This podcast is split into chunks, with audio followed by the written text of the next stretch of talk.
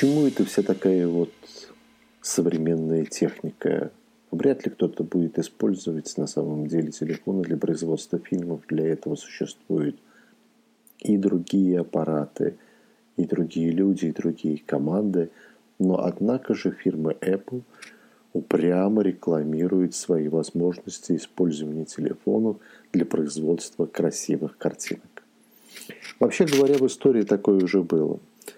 Когда завоевывали Америку, испанцы, англичане, голландцы привозили с собой стеклянные бусы, которые демонстрировали местным жителям, и в обмен на стекляшки получали богатство – золото, медь, уголь, серебро, ткани животных.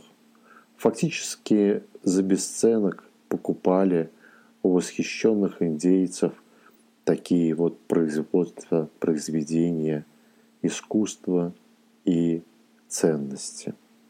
То же самое сейчас происходит и с владельцами крутых телефонов. Они производят картинки, которые потом продают индейцам, ну, в современном смысле слова, людям, которые готовы раскрыть рот на картинку и обожать владельца ее. Пример в Инстаграме. Картинка продается. Картинка продает владельца. Где это делать? Сейчас нет Соединенных Штатов, то есть в смысле Соединенные Штаты есть, но нет индейцев, которые заполнили эту землю. Поэтому единственное место, где возможно применить продажу картинок, это, конечно, социальные сети. И в этой социальной сети действительно существует огромное количество ищущих и страждущих людей, которые готовы поменять свое богатство на картинку.